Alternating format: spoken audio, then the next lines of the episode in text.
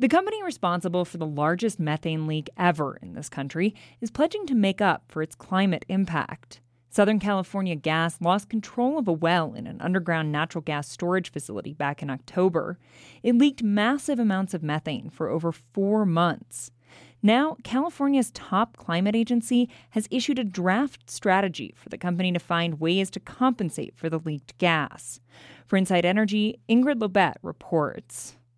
Methane is the focus of urgent reduction efforts nationally and at the state level because it rapidly contributes to climate change. And Southern California Gas Company said it would make amends for its massive release of this gas when it finally sealed its bad well. But measurable actions actually speak louder than words. Dennis Arriola is president and CEO of SoCal Gas. We will develop and we will implement a plan to mitigate the leak's greenhouse gas emissions at our expense, not at the expense of our customers. The company is now reviewing a draft plan put together by the California Air Resources Board. The board says about 100,000 metric tons of methane flowed into the air. So, how do you make up for this much methane? Tim O'Connor is with the Environmental Defense Fund. Because Aliso Canyon was so big, it's going to need a whole series of efforts to make it right efforts in all kinds of places where methane emissions are a problem.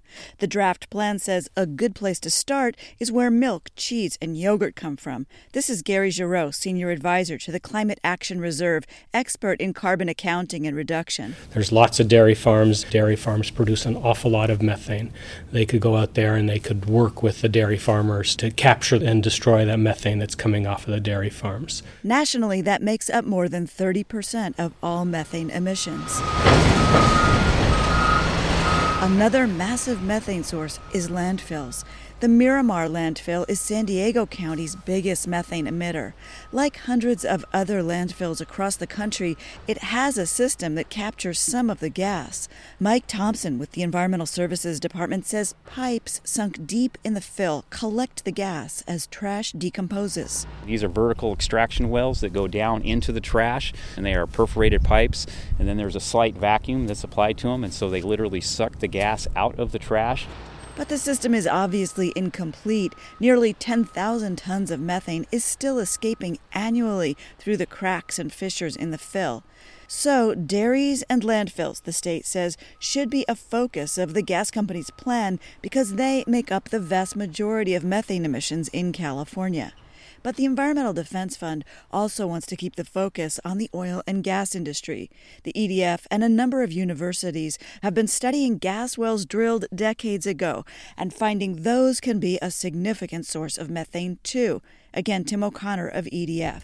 It is remarkable how much methane is coming out of our oil and gas sector specifically. So we think there should be focus on things like abandoned and inactive oil and gas wells. Of which there are millions in this country. We need to figure out how to inspect and reduce the amount of pollution coming from them. The Air Resources Board suggests SoCalGas should also look for ways to reduce overall use of fossil fuels by funding programs to incentivize renewables.